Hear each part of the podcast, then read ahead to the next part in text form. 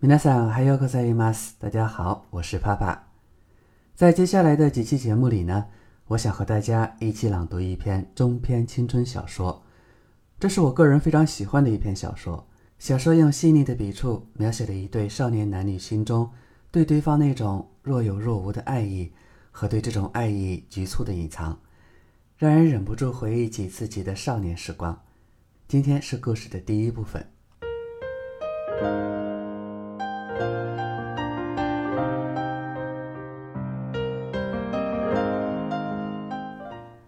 世界が色づき始める。3月の卒業式。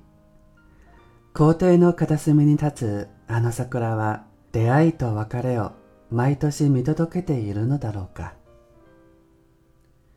えマキと拓也くんって付き合ってなかったの？友人が驚いた顔で聞き返した。そう。私と拓也はそういう仲じゃない。拓也は小学校5年生の時に私の住む町に引っ越してきた。その時から数えるともう8年も経つ。中学、高校と進学先が同じだったために何かとよく一緒にいた。でも長い付き合いの中で私たちの間には淡い気持ちなんてかけらもないこと。自分自身が一番よくわかっていた。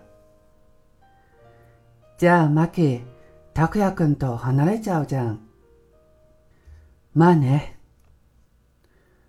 卒業すれば離れるのは当たり前のことだ。わかっているつもりだった。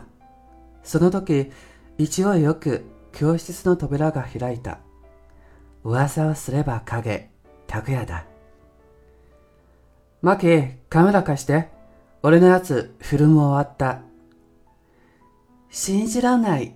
どれだけ撮れば終わるわけ？ため息をつき、カメラをカバンから取り出して手渡した。サンキュー、助かるよ。後でメロンパンかな。そう言って駆け出していく。廊下から伝わる足音が遠のいていく。今日の朗読はこれでおしまいです。ご清聴ありがとうございました。今天的节目就到此结束了。如果你喜欢，就请分享给更多的小伙伴吧。想联系我的话，可以关注公众号“日语里”，向后台发送“好友”与我取得联络。